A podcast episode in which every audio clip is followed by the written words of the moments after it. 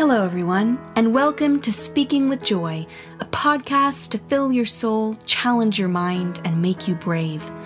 I'm your host, Joy Clarkson, and an evangelist for all things good, true, and beautiful. So make yourself a cup of tea, find somewhere comfortable, and let's dive in to this week's episode.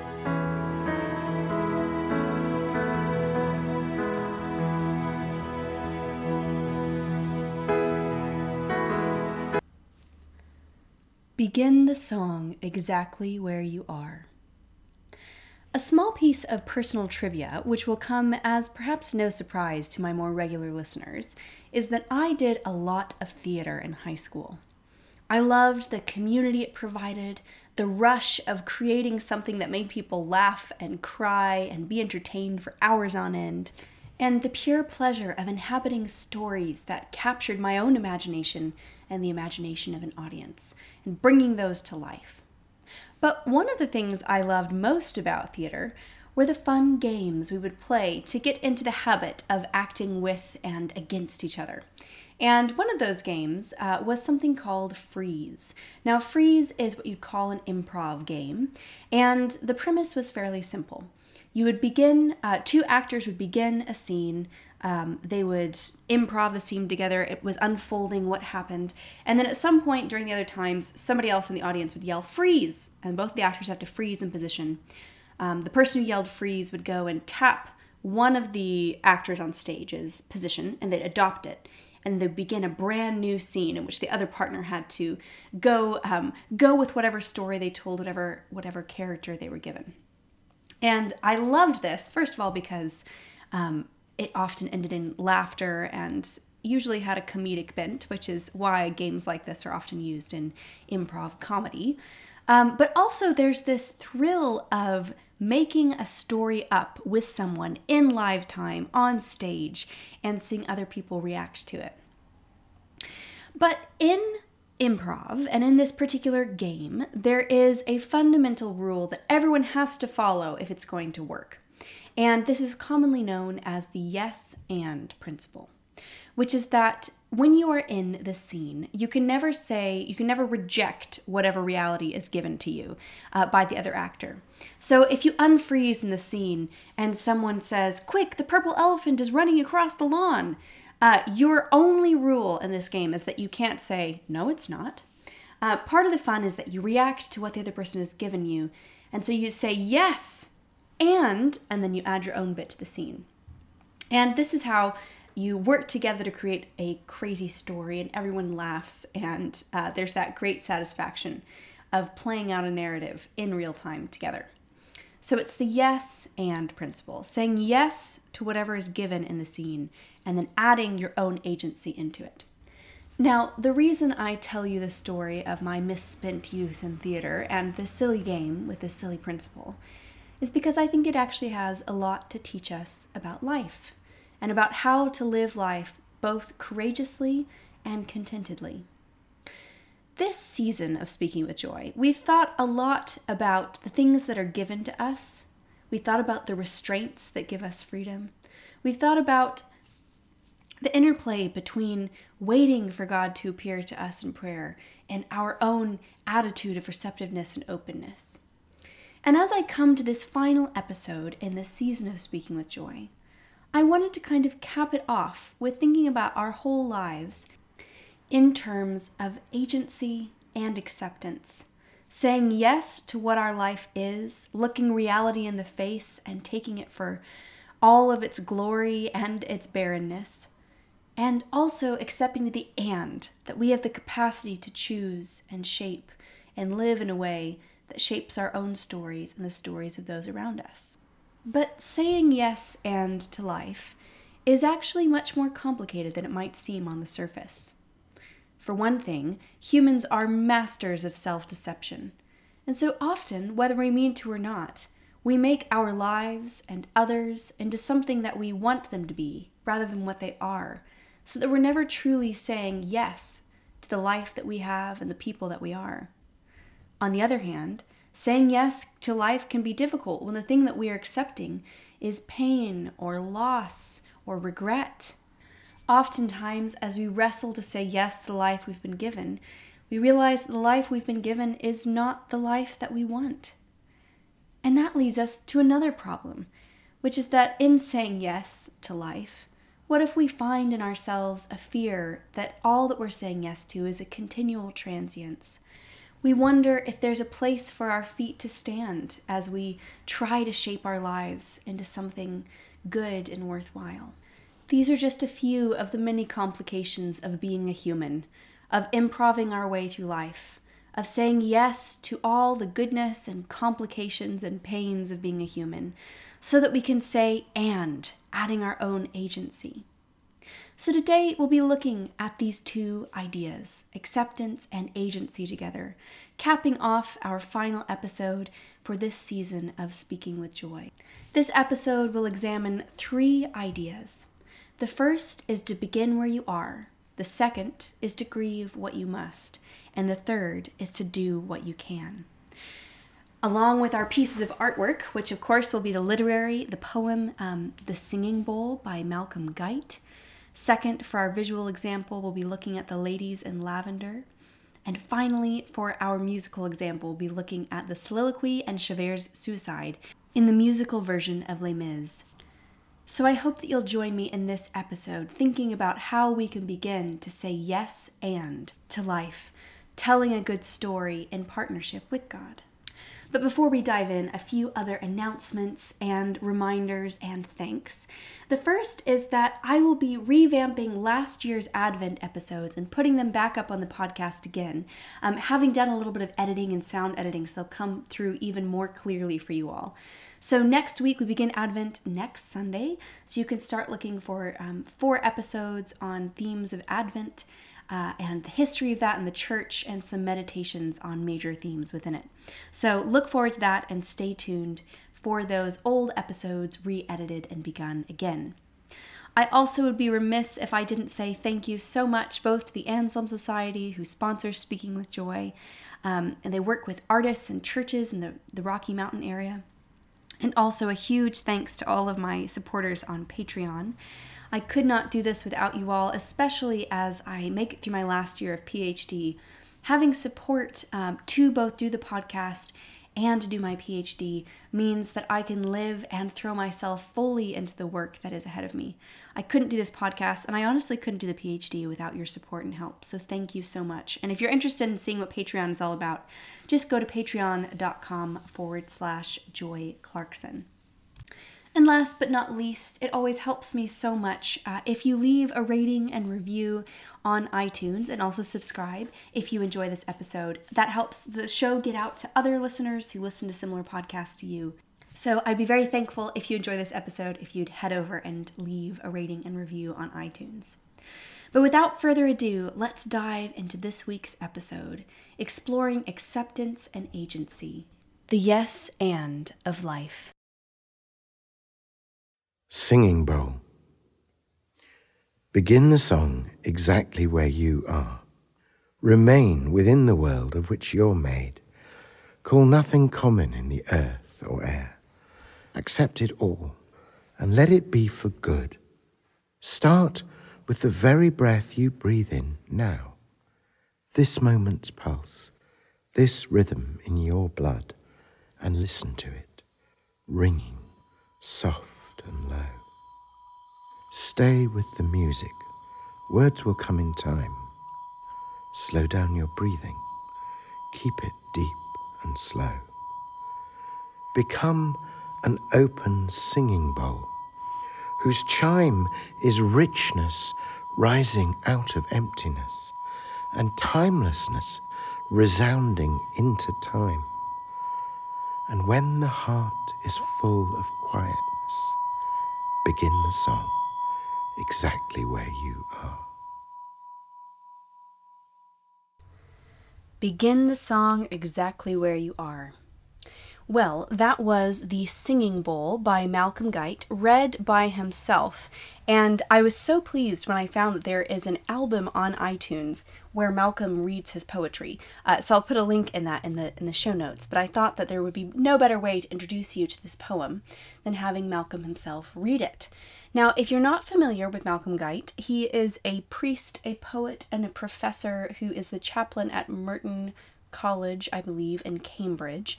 And he's famous uh, largely for his poetry which he's kind of used as a gift to the church. So he has a wonderful collection of poems called Sounding the Seasons, in which he goes through the church year, so um, Advent and Lent and Ordinary Time and all these different seasons, and uh, has poetry associated for each each bits of those seasons. So if you've ever been interested in the liturgical year and kind of the history of that in the church, and have wanted a way to engage with that personally, go find that by him. Also, I'm going to put this on my um, Advent resource list, which P.S. I will be posting on my blog very soon.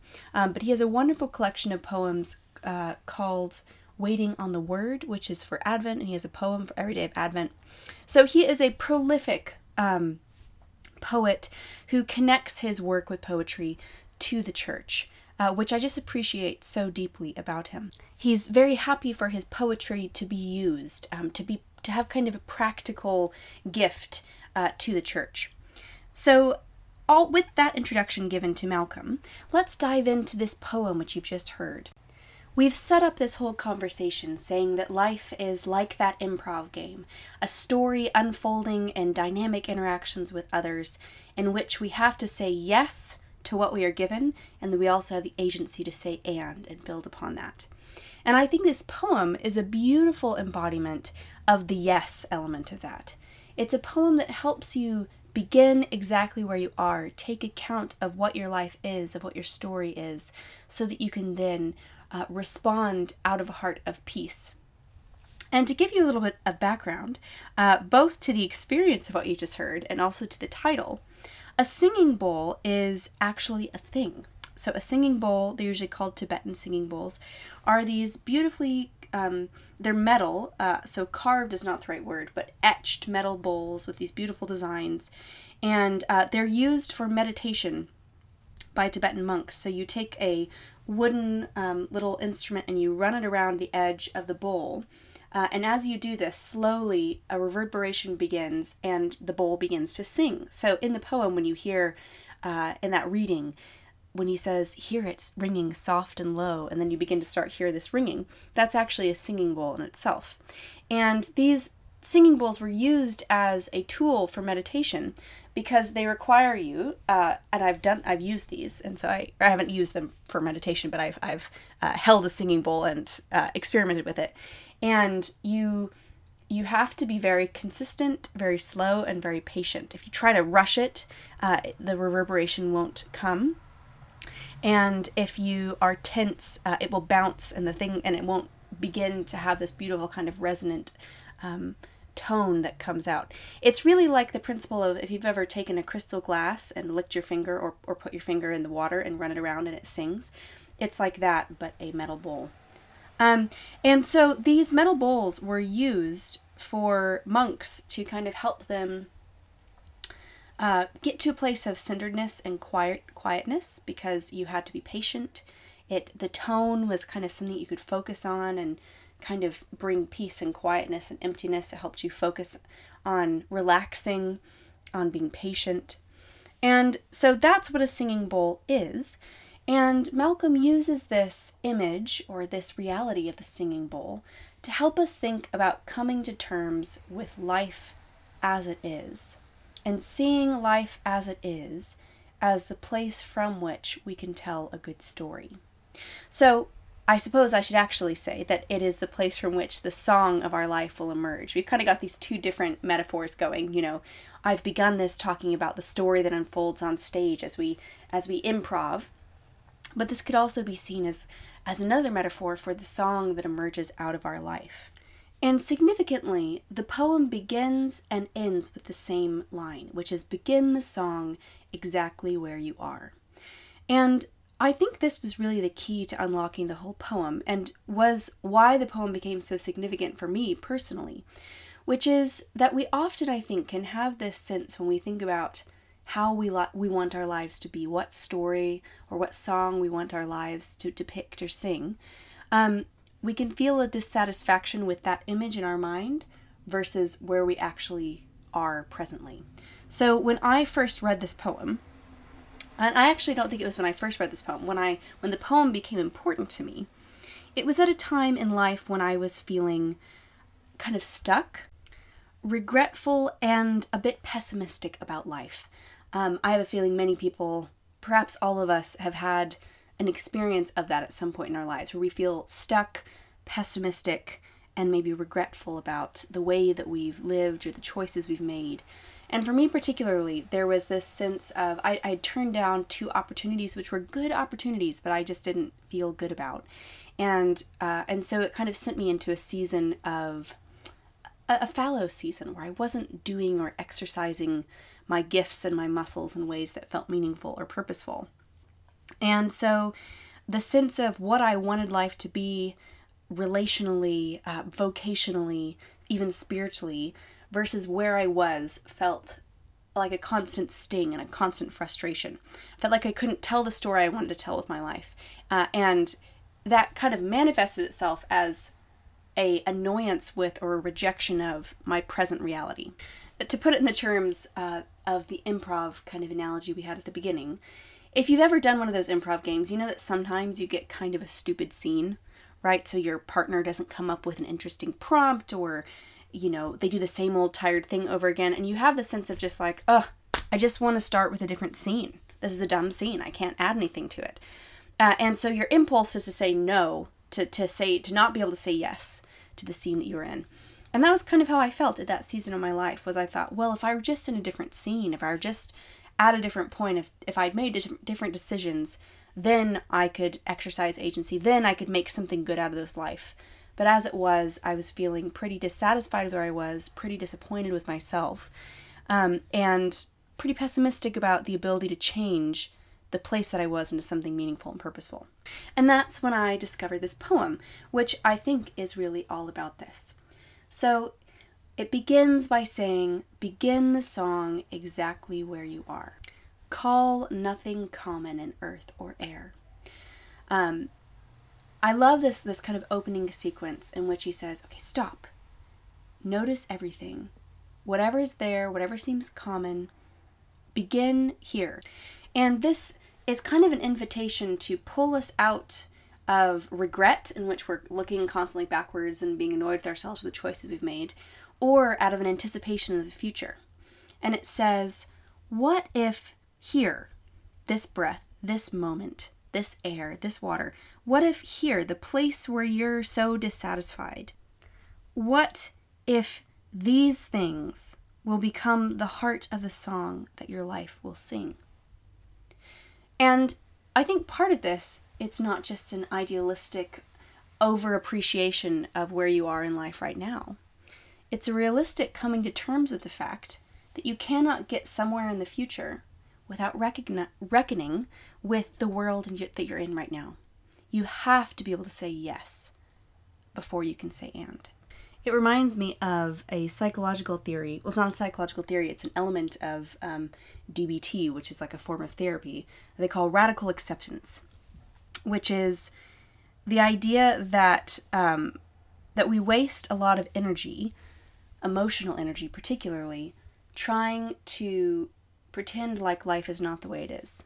And before we can ever move forward, we have to be able to just say yes to what life is. And saying yes to what life is uh, doesn't mean approval of what life is, it doesn't mean a resignation that it'll never change. It just means seeing with as clear of eyes as you possibly can, saying yes with as much as you can to saying this is what reality is. I'm trying to form a clear picture of what reality is and not turn away from it.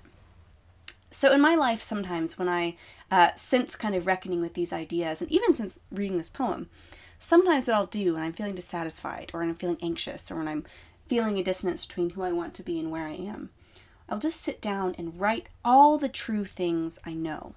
Because as this poem so beautifully illustrates, we can only make something of life when we know what life and what reality is offering us. So I'll sit down and I'll write down the things as clearly as I can that I know to be true. And that's kind of what this poem is doing for us on a, on a bodily sense, right? It talks about the air that you're breathing, the pulse, the rhythm, all the things that are in this very moment, trying to take with as clear as you can um, an account of what life is uh, before you have a sense then of your agency and what you can do with it. And what Guite um, says then is that in in this quietness, when we reach this place of quietness, of putting ourselves fully in the present, of reckoning as completely as we can with what life is rather than what life was and we regret, or what life will be and we anticipate. It's out of this attentiveness to life as it is that this song begins to sing itself. And we begin to see the meaning, the possibilities, the future that could lie in our lives once we attend to this moment and say yes to our limitations, to the things that are difficult, to the gifts that we have in this present moment. It's only through quieting our hearts, looking at life as clearly as we can, that we begin to see the song that our life is already singing and that we can sing. And I think for Guite, this also has an even deeper meaning, which is that he, as a Christian, as a priest, never thinks that this moment is purposeless. He always sees God's breath as the thing, the Spirit leading us, of inviting us into fullness, of knowing that our times are held in God's hands. That no matter where we find ourselves, no matter how many mistakes we make, there is always this invitation to the richness resounding out of emptiness, timelessness resounding into time. God holds our times in his hands. And so, this invitation to begin the song exactly where you are is not an invitation to see everything in your life as perfect, um, not an invitation to uh, imagine away the pain or the difficulty of your life, but to quiet your heart and to ask God to teach you to number your days so that we can present to Him a heart of wisdom. And that as we quiet our hearts, we begin to see the meaning that can blossom even out of these difficult seasons. But this also brings something up because I think that when we begin this process, as it says, when we begin the song exactly where we are, we try to see reality as clearly as we possibly can so that we can say yes to the scene we've been given and then act in it. One of the things that can come up, and one of the reasons we oftentimes deceive ourselves about what life is and don't want to look clearly at what reality is, is that sometimes when we really see life as it is, we realize that there are wounds in our lives, that there are things we have lost, and we have to kind of reckon with that grief. Sometimes saying yes to life, reckoning with the story that we've been put inside, means acknowledging that that story is difficult, that there are unfinished wounds, that there are uh, desires that aren't being met. And that brings us to our next point. So, if we think of our first point as beginning the song exactly where you are, trying to allow yourself to have as full as you can a sense of uh, what life is and what reality you've been given, what story you've been placed in. The second thing that I think this leads us to is that we then have to grieve what we must. Beginning to have a clear sense of what life is means that sometimes we discover wounds and we can't ever move forward to our and element. We can't ever tell the story well unless we reckon with and put to rest the griefs that we have in our heart. And that leads us to the next example, which is our visual example, which is the ladies in lavender.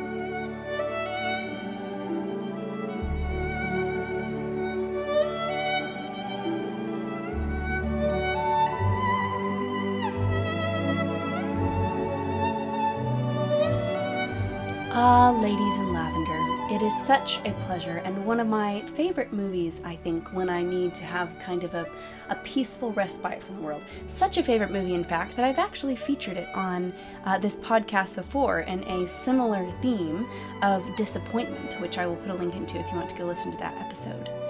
But it's such a perfect example to me of why, as we try to say yes and to life, as we try to say yes to the scene and the story we find ourselves in, and then add our own agency and choice. Um, grief is actually really important. So while I don't usually repeat, I felt like I this was just such a perfect story. I wanted to bring it back. And if you haven't seen it yet, take this as my reiterated encouragement to go see this movie, which, as you can tell from this beautiful music, um, is a pure aesthetic treat. Also, the um, the soundtrack is worth the price of the movie, uh, which features the violin the violin playing that that doesn't seem like the right phrase that I want, but I'm just going to go with it. The violin playing of Joshua Bell, um, because the story centers around a violinist. So, as a brief kind of uh, overview synopsis of the story, the story looks at the lives of these two older single um, uh, sisters who are played by Maggie Smith and Judi Dench, who are two of my two of the queens of British acting, of course. And also, I just love watching both of them. So they live together, and I believe it's in it's during World War II. They live on the coast together, and they are um, they are a product of what is often known as the lost generation. So in World War One, there was almost a whole generation of young men lost specifically from uh, from England, and so you have many stories kind of centering around this in the, the 40s and the 50s, but there was also meant that meant that there was a kind of generation of unmarried women. They lost most of the young eligible men. And so you had a lot of people who ended up in singleness, either being widowed or just having never gotten married. And so these are our two sisters. They live a kind of lovely quotidian life, they have a comfortable home. Um, but it's just a very kind of simple single life. When all of a sudden an adventure crops up on their doorstep, which is that one day while one of them is walking on the beach, um, she discovers a young man who's washed up on to shore. And so they, they take him into their home, and he doesn't speak English. I think he's Polish. And so they uh, kind of go through all of this stuff trying to take care of him, and they bring a doctor in. And he um, he can't communicate with them, but slowly but surely he starts to learn English. And they discover that he can actually play the violin, and they realize he's really very gifted at this. And um, eventually, this unfolds into the story um, that he's actually a professional violinist, and then you kind of see how this progresses, and he ends up being able to play the violin. Um, but kind of the central emotional tension of the story revolves around the fact that there's um, that Judi Dench kind of she th- this makes it sound creepy, but it's really not creepy. She kind of develops this this strong affection for him, almost this kind of melding of mother love and the romantic love that she never got. So it's it's not at all um, twisted or anything, but she loves this violinist and she comes to kind of a deep affection for him. And when opportunities for him uh, begin to come up for music, she almost can't fathom the idea of letting him go away and, and pursue these his gifts and music. And um, and this kind of puts a strain on her relationship with him and on her relationship with her sister. And you can tell that it's kind of bringing up some deeper emotion within her uh, and making her life difficult. And as we kind of get insight into the backgrounds of these characters, we realize that while Maggie Smith, um, in her youth, loved a young man deeply uh, and was engaged to him, he went to war and died, whereas Judi Dench never got her husband, never got her experience of true love never got to have children. And you have this sense in which she is putting all of that stored up emotion that she wanted to put into having a husband, that she wanted to put into having children, into this affection that she feels for this young violinist. And um and in that sense, she's kind of stored up this unspent grief, this unspent grief over the life that she wished and hoped that she would have.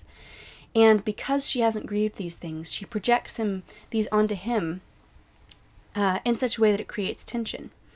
And what she kind of realizes as the story goes on is that she's unable to experience in its fullness the gift of this young musician in their community and town because she hasn't grieved the life that she thought that she would had she would have.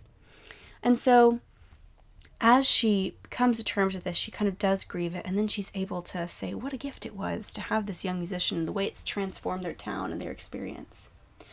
But to me, this is a really good picture of, of what happens in our lives when we kind of have unspent griefs that we haven't dealt with, which is that it keeps us from being able to say yes to reality as it is, and then kind of paralyzes us in our ability to tell a good story with reality as it unfolds in the future. Uh, it's kind of like we're lying to ourselves. Um, we haven't let ourselves fully accept what reality is in front of us. We haven't fully said yes to the story that we find ourselves in. And again, this doesn't mean that we need to uh, say that all the elements of our stories were good or, or they're okay. Um, but we have to be able to acknowledge that they're there. And then acknowledging that they're there also means that sometimes we need to allow ourselves the space to grieve um, the things that didn't happen. And this can, grief can, can have many different forms. It can be grieving things that we've lost. It can be grieving things that we thought would be, but can't be or haven't been. When I think about our generation, I think um, something I see often in, in, in my generation, a little bit older, is the grief of desiring marriage or desiring children and not being able to get it. Or, on the other hand, of that of the thought that we would all kind of be able to have easy financial situations or live near family. And we all find ourselves in these really disappointing worlds. Um, but if we never reckon with those ways that we thought that our lives would be and grieve the fact that our life is not that way, then we'll continue to not be operating in reality. We won't be able to say yes to the story that we're in. And that also means, I think sometimes we're afraid to reckon with reality, to really grieve those things, because we fear then that whatever those desires we're caught up in will never be fulfilled. But what this movie shows so beautifully is that if we don't grieve the way that we thought our lives would be, then we can't enjoy the gifts of what our life actually is. And I would say, I think another aspect of this that I've realized in my own life is sometimes grieving uh, who we thought people would be to us so that we can embrace who they are. It's so easy to hold people accountable to some image we had of them in our minds, whether that image was them having a personality type that perfectly suited ours in friendship, or um, them having romantic feelings for us, or uh, even when you're in a romantic relationship, them being a particular kind of romantic partner to you. And as long as we're holding that expectation in our minds and not reckoning with the person that's there in front of us, we'll constantly be disappointed or running into a tension with who that person actually is. And this is, of course, what happens in Ladies in Lavender, is she hasn't given her sp- herself the space to grieve what she thought life would be, and so she's not able to embrace what life actually is. One way I've often thought about this is a literary parallel, which I'm sure at some point I'll explore more deeply in this podcast, but is in George MacDonald's novel Lilith there's this character called Mara, which of course means weeping or sorrow or bitterness. And to be redeemed in the context of the story, the characters have to go to the house of Mara. Uh, they have to go to the house of weeping. And it's kind of this picture of MacDonald saying that sometimes to be redeemed, to live a good life, to reckon with the world as it is, we have to go to the house of Mara. We have to let ourselves weep about the things that we've done wrong, about um, the things we wish would be and that aren't, the unfulfilled dreams, um, the wounds that we've received over life. But we can never move forward and embrace life and do something with life unless we let ourselves go to the house of weeping. And I think our world has a really hard time with this. We don't have a space for grieving and grieving well. And also, I think we have a very, very tiny, small space for grief where we grieve things like death um, or maybe huge losses. And even those are very kind of uh, hemmed in, and our, our time for grieving is given very short. We don't have rituals of grief like other older societies did, or we, we did in 100 years ago. Uh, but we also don't have space for grieving things like um, unlived up to hopes, grieving the marriages we don't have, grieving the jobs. We, we don't have a way of kind of saying, yeah, life isn't what I thought it would be. But in my own life, I've realized that it's been really important to preserve that space, and that actually, I'm not able to engage with life um, with with that kind of hopeful and courageous attitude unless I've also let myself kind of put my finger on the things that I've lost, the things I thought life would be, the people that I thought could be faithful to me, the people I thought would be different than they were and aren't. I can't really move forward in life until I let myself have the space to be sad. And I think the other thing that I've realized with that too is that that's not always a one time thing. There are some things we will grieve over and over again, but we have to kind of be intentional about knowing that that's there. We have to, if, if we have to grieve a person being different, if you have somebody in your life who's uh, close to you and is a disappointment, but you can't get rid of them because they're family or because um, you're responsible to them or because it's in church, Sometimes you have to let yourself have the space to go, I might have to grieve this off and on my whole life, but I will do that if it if it's what it takes me to live a good life, to say yes to the story that I've been, been put inside. So I think grief is a huge part of saying yes to life because it's reckoning with life uh, as clearly, with as clear of eyes and as clear vision as we possibly can, uh, which oftentimes leads us to to understand that we have had losses or hurts. Uh, but grieving is a good thing because it helps us live in the present and move forward, not being hampered by the regret that we carry from the past or the anticipation we carry for the future.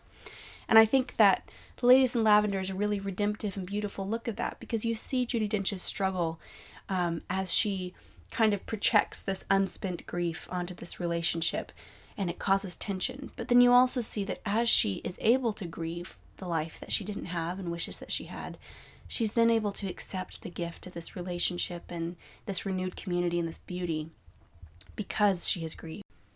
So, up to this point, we've stuck mainly with the elements of saying yes to the story we've been given. We've talked about beginning exactly where we are, believing that the materials and things we find so frustrating and dissatisfying in our life might become the very heart of the song that our life will sing. We've looked then at once we've reckoned with life as it is, allowing ourselves the space to grieve so that our hands can be open and ready to receive what the future offers. But now we can pivot towards the agency aspect of this conversation. We can move from the yes of trying to see life clearly and grieve it fully to the and of what it looks like to say yes to our lives and to use our agency to shape them into something worthwhile and good. And to do that, we're going to explore the mirrored plots and the mirrored music of Jean Valjean and Javert in the musical version of Les Mis. Now, if any of you have not seen Les Mis, what a treat you have ahead of you. I don't know if I would actually say if you've seen Les Mis because I like the movie. Um, and every time I watch it, I it's it's weird. It's like a magic bullet that makes me cry. I don't usually cry at movies. I can name probably on one hand uh, the number of movies that have actually made me like cry more than a single tear. Um, but the musical version of Les Mis uh, they produced a few years ago with Hugh Jackman is one of those movies that magically turns on the faucet of my eyeballs. Um, but even before I watched that movie, I grew up, we had a, a piano book of the music, and my family grew up singing the music together, and there were there was a beautiful um, soundtrack version of it you can get from the, the 10th anniversary.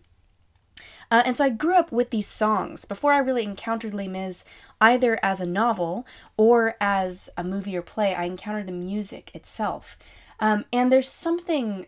Uh, Les Mis is just one of the great stories, um, one of the greatest stories I think that has ever been told. And the fact that it has this kind of narrative core of gold is, is played out and how much people love the book, but also then how what a masterpiece the musical is. I think it's rare to have um, this relationship between a work like a novel and an adaptation where both of them are masterpieces. I think sometimes you'll find like a musical adaptation will be a masterpiece that made something of a book that was good but wasn't great. Or on the flip side of that, you'll have an adaptation but that's like good and fun to watch, but you really only watch it because you already loved the novel. But with Les Mis, both are these kind of independently um, masterful works. And I read the actual novel, most of it. I will not lie, I have not read Mis from cover to cover because there are some bits that are just extremely long, like when he talks about sewers for literally 100 pages sewers in Paris. Anyway, um, but I read most of Mis my first year when, uh, in St. Andrews and I was doing my master's, partially because I was commissioned to write a play, um, which is another long story, a one act play on Javert's um, kind of narrative, which will be the basis for some of our conversation today. Uh, and then also partially because I had a period of intense jet lag when I got back from Christmas, where I would wake up at like 3 a.m. and just not be able to get back to sleep. And so I got Les Mis out of the library and I thought, well, this is research, and I would sit and just read it for hours. And it's such a gift of a book. Um, but in doing that and in preparing to write um, this this one act play on Javert's life, the thing I discovered is that uh, that there's this there's this relationship between Javert's character and Jean Valjean's character where their lives mirror each other um, in interesting ways. But I guess before I say that, I should tell you what Les Mis is actually about in case you haven't seen it. So, Les Mis is a, a novel that follows many storylines. It takes place in France in the 19th century, around the time that you're having all these revolutions. And it plays a lot on questions of justice, um, both in the sense of what we do with criminals, in the sense of revolutions, um, justice, one's relationship with God, if redemption is possible, mercy. It's it's got every good theme you could want, and it follows the really it follows the story of Jean Valjean, who is originally when we first meet him, he is a criminal, um, and when we say this. Um, this is where these questions of justice come in. He is a criminal and that he has broken a law. But the law that he broke was that he stole a loaf of bread to feed one of his one of his sister's starving children. And he's thrown into jail and he spends all this time and he in jail, he tries to escape and so he keeps on getting a bigger and bigger sentence. And while he's in jail, he encounters this person called Javert, who is this police inspector who is um, I'm actually trying to remember if in the book he encounters Javert in jail or if that's just an innovation of the musical. But Javert is this this man who came from a difficult background, uh, from a kind of impoverished background, but who's now a police inspector and quite prominent, and his whole life is built on a belief in justice and fairness. And he's kind of, he is truly merciless. If you break a rule, Javert says you have incurred wrath upon yourself, and that's a bummer. Your life will be difficult. Um, and Whereas Jean Valjean has this sense of the injustice of the system. So Javert really trusts in it. Jean Valjean has this kind of sense of I didn't really was it really wrong? Did I really deserve to be thrown into jail um, for 16 years for stealing a loaf of bread? So he has this distrust in the system of justice. Javert has a complete trust in it, and it's kind of their um, that's kind of their other side. So anyway, um, Jean Valjean is finally released from prison, and almost as soon as he's released from prison, he has this experience with a um, where he's he's taken in. You know, he hasn't had a job. He doesn't know how to relate. Nobody wants to relate to him because he's he has this mark of being a criminal. But um, he's invited into the home of this priest um, who is a bishop, um, and the bishop shows him great kindness. This is one of the most beautiful passages in all of literature. Uh, if you just read, be worth the price of the book just for this passage about um, the bishop. But he goes and he stays with the bishop and his two sisters, and they're kind to him. And he kind of doesn't understand why. They only show him graciousness and kindness. Um, but then he, in the middle of the night, gets up and he steals these golden candlesticks from the bishop. And he runs away, and he's almost immediately caught. And um, the police bring him back to the bishop, and they say, Look, he's stolen your candlesticks. He's fresh out of jail. He's going back in. He's never coming out. And the bishop, in this moment of miraculous mercy, um, lies and says, I gave him the candlesticks. I meant for him to take the candlesticks. I wanted him to start a new life. And the police are kind of, they kind of um, doubt this decision, but uh, the bishop insists, and so the police leave. And the bishop looks at Jean Valjean and he says, I have bought your soul for God. So, by getting him out of having to go back to jail, he pleads with him to live a new life, a life of redemption, because he has bought his soul for God by allowing him out of this uh, merciless justice system. And so then it follows Jean Valjean's life after this, and the way that this this act of mercy, this act of costly mercy from the bishop, where he gives him the one thing of value that he really has through these gold candlesticks. Make it so that Jean Valjean has a life that is not his own. And I, so I set up this story because um, in that moment, and this is what I ended up focusing on in my play, in that moment, Jean Valjean is given a new life. But part of the cost of this new life is that he can no longer define himself. He has been, um, he's kind of, he lives in the debt of mercy to the bishop. And at this point, he has kind of two options. Either he can say yes to this new life that has been given to him, and he can live um, under this costly mercy, in light of this costly mercy, or um, really that's the only option. Or he can he can live in rejection of it but not be living in reality. And so this to me is a beautiful picture of yes and. So jean valjean is given this life that he can no longer define. He no longer has the power to define it. The bishop has radically altered him has altered his identity and his destiny by this act of mercy. And he has the choice of what do I do now with this new life that has been given me. And the story we see in Jean Valjean is not perfect, but he uses that life that has been given back to him with as much fervor and kindness and goodness as he possibly can. He becomes a transformed man. He says yes to this new life he's been given, and with his own agency, in light of this mercy that's been shown to him, he becomes an agent of mercy in many other people's lives. Now, this drives Javert crazy because Javert's Javert's worldview is that um, mercy doesn't work, that people are what they are, they should get their just deserts, and um, that justice always uh, will feast in the end. A merciless justice. Uh, but Javert also, so I said earlier, they have this mirrored storyline.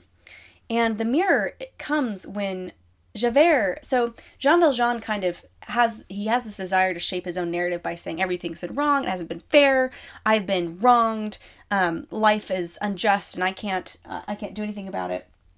And then the bishop breaks that narrative and says, "Well, actually, that's that's not true. You too have wronged, but I'm giving you out of mercy this new life."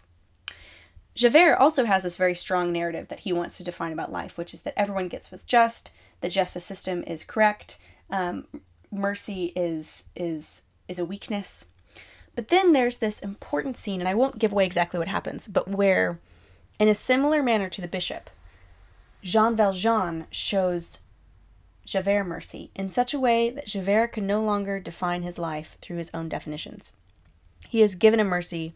He's given a new reality, which either he can say yes and and live into, or he can he can die and so you may think that I'm making this up, that these two storylines mirror each other, but the musical picks this up um, in that immediately after Jean Valjean's experience with the bishop, we have the song called The Soliloquy. And in the exact same musical forms that are used for the soliloquy, which is kind of represents this choice for Jean Valjean to live into this new life of mercy or not, the exact same music is used um, for Javert's suicide uh, which is when Jean Valjean shows Javert mercy and and Javert has to decide. So I'm going to demonstrate that for you um, by kind of breaking up these two songs into kind of the sections that each song shares. So the first thing we have is this stressful little monologue. Uh, which is really both of them kind of just evaluating what has happened um, and and really having this impulse to reject the mercy that's been shown them to not say yes to the story that's been given to them so let me show that that first in Jean Valjean's soliloquy, and then in uh, Javert's suicide. Also, I will note that I chose two uh, two different versions. So I chose Hugh Jackman's version in Les Mis, um, in the most recent film version. I there were elements of the film version I absolutely loved. Uh, I didn't choose Javert's Suicide because I love Russell Crowe. I love him so much, but his performance in this it just kills me. I cannot listen to it. Um, he is such a good actor. He does a good job singing, but he's so focused on singing that he forgets to act. So, uh, on the other hand, Hugh Jackman's soliloquy is, I think, better than any of the uh, the versions from the, the live stage version. So, Hugh Jackman uh, for Jean Valjean's, and then um, I have chosen the 10th anniversary version with Philip Quast for Jean uh, for Javert's. So first we have this little stressful monologue bit where they're reckoning with what's happening and considering rejecting mercy.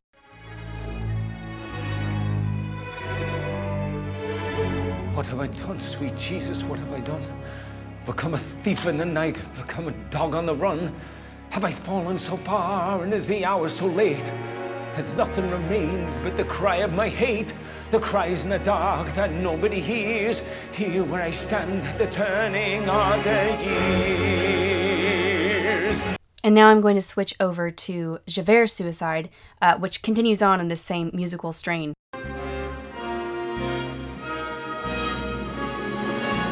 Who is this man, what sort of devil is he to have me caught in a trap and choose to let me go free? It was his hour at last to put a seal on my fate, wipe out the past and wash me clean off the slate. All it would take was a flick of his knife. Vengeance was his, and he gave me back my life. Damned if I live in the debt of a thief. Damned if I yield at the end of the chase. I am the law, and the law is not mocked. I'll spit his pity right back in his face. There is nothing on earth that we share It is either Valjean or Javert! All right, so this is kind of the first bit, which is where they are both wanting to say no to mercy. So then that leads into this next section in which the melody kind of gently returns, and we have this suggestion of considering saying yes to this new life, this new life that's defined by mercy instead of by their own um, sense of bitterness or injustice. Yet why did I allow this man to touch my soul and teach me love? And now I'll switch over to Javert. Make sure to go listen to these in full. I just can't include the whole thing in this episode. How can I now allow this man to hold dominion over me? This desperate man whom I have hunted, he gave me my life, he gave me freedom. I should have perished by his hand.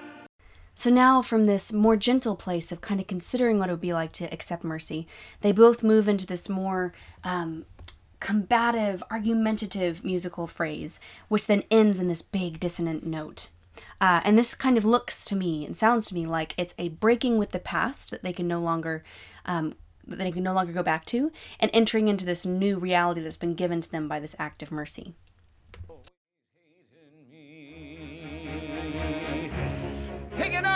An eye. Turn your heart into stone.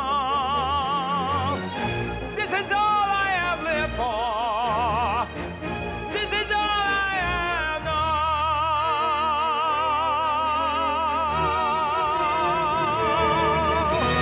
known. So now that you know that they're mimicking each other, I'm going to just play you the ending of um, Javert's, in which we go back to this kind of gentle, tentative music that kind of hovers on the edge. And it's this picture of what will Javert do with this new life that is given him? Will he say yes to it and then add his own agency and begin to change the lives of others around him, like Jean Valjean does? Or will he reject his life and literally end it, unwilling to live in a reality that he cannot be the master of? And so we get this very ending bit with Javert. I am reaching, but I fall.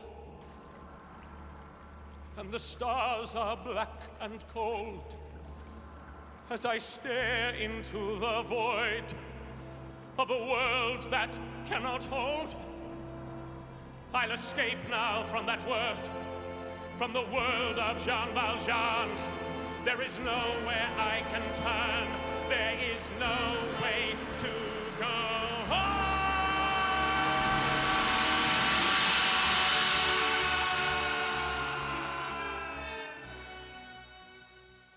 So, this ending, this dissonant shout, um, comes as Javert literally rejects this new life of mercy that he's been given by committing suicide. It is like the taking to the extreme of a rejection of a life that we cannot define on our own. So, why do I bring up these two mirrored stories about men who choose to either accept or reject a reality that they cannot define? I bring them up because ultimately I think this is the choice that we are offered in life. Perhaps we will never have something as dramatic and theatrical as a priest giving us his best possessions, telling us that both the negative and positive parts of our life are not things we get to dictate or control. Or perhaps we won't be saved by our worst enemy. But these stories remind us that at the end of the day, the life that we've been given, first of all, is one that we cannot control or predict or manipulate. The story that we've been born into is the story that we have been born into. And we can either choose to say yes to that story and to do something good with it, or we reject it. And perhaps that rejection doesn't look as dramatic as Javert's suicide, but it can look like an unwillingness to say yes to all of the marvelous, beautiful, and painful complications of our life, an unwillingness to throw ourselves in with all of our hearts into doing something good, making a good story, singing a good song with our life. But I think the second thing that these stories reveal to us is that at the heart of it, those lives that we can't control, these stories that we can't manipulate, they are founded in an act of mercy that defines who we are. I found that in my life, it's actually a pretty scary thing to say yes to all of the things that have happened to me in life. Because if I didn't have a sense of there being some deeper undercurrent of consistency or of love, I would feel like I was just thrown to the winds of fate. But when we say yes to the life we can't control and then throw ourselves in into living it well, we can do that because we believe that ultimately our identities and our destinies are defined and protected by God's mercy towards us. The priest stands as the representative of Christ to Jean Valjean. He doesn't belittle the experiences of pain and injustice that Jean Valjean has experienced, but he stands at the cusp and says, Yes, all of these things are real and painful and bad. But through this act of mercy, I'm giving you the opportunity to live a life that is defined not by your mistakes or the ways others have harmed you, but by the mercy that you've experienced, so that you can become an agent of that love and mercy. And this, I think, for me, is the heart of what it is to be a Christian. It's to say that salvation, redemption, is not a lying about the past, about our own mistakes, about the ways that we've been wronged or hurt. It's a radical acceptance of them.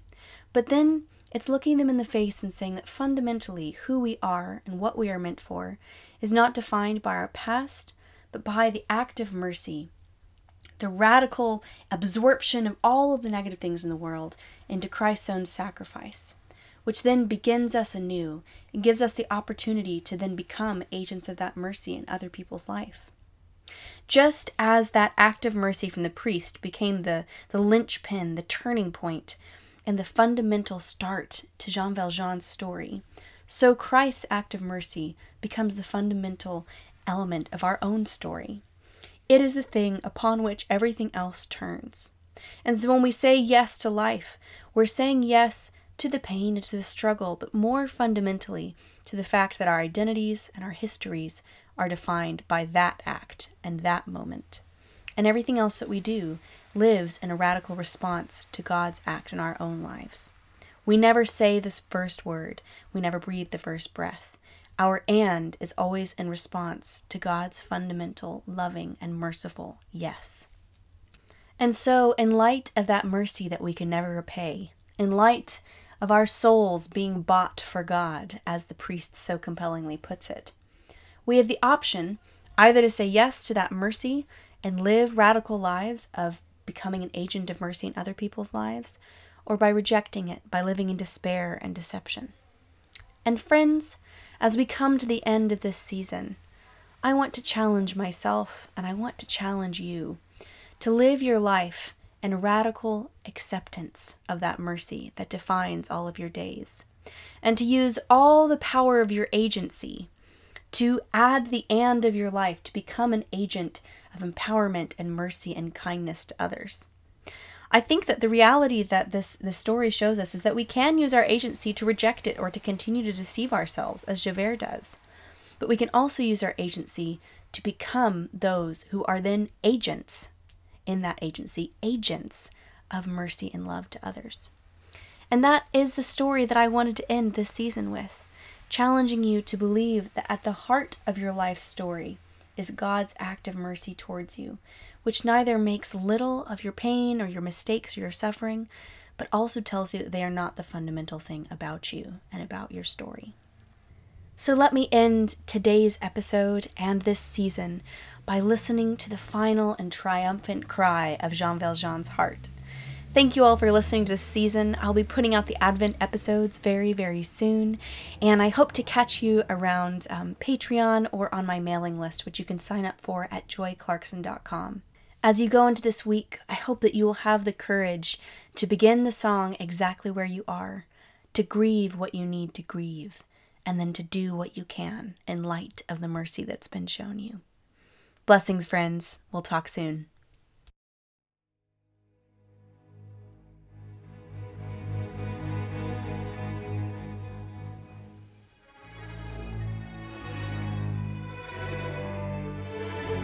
What have I done, sweet Jesus? What have I done? Become a thief in the night, become a dog on the run? Have I fallen so far, and is the hour so late that nothing remains but the cry of my hate, the cries in the dark that nobody hears, here where I stand at the turning of the years. If there's another way to go, I missed it 20 long years ago. My life was a war that could never be won. They gave me a number and they murdered Valjean when they chained me and left me for dead. Just for stealing a mouthful of bread.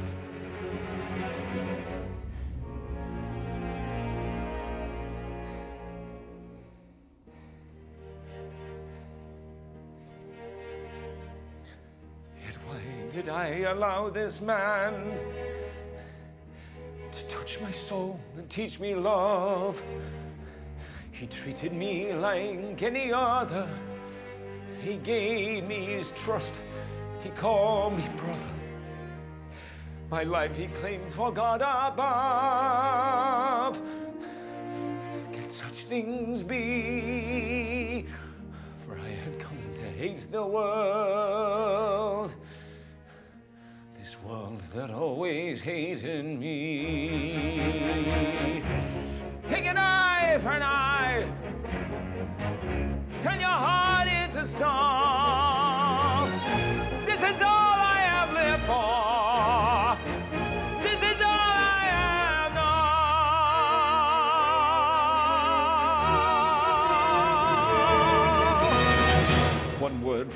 and I'd be back beneath the lash upon the rack. Instead, he offers me my freedom. I feel my shame inside me like a knife. He told me that I have a soul. How does he know what spirit comes to move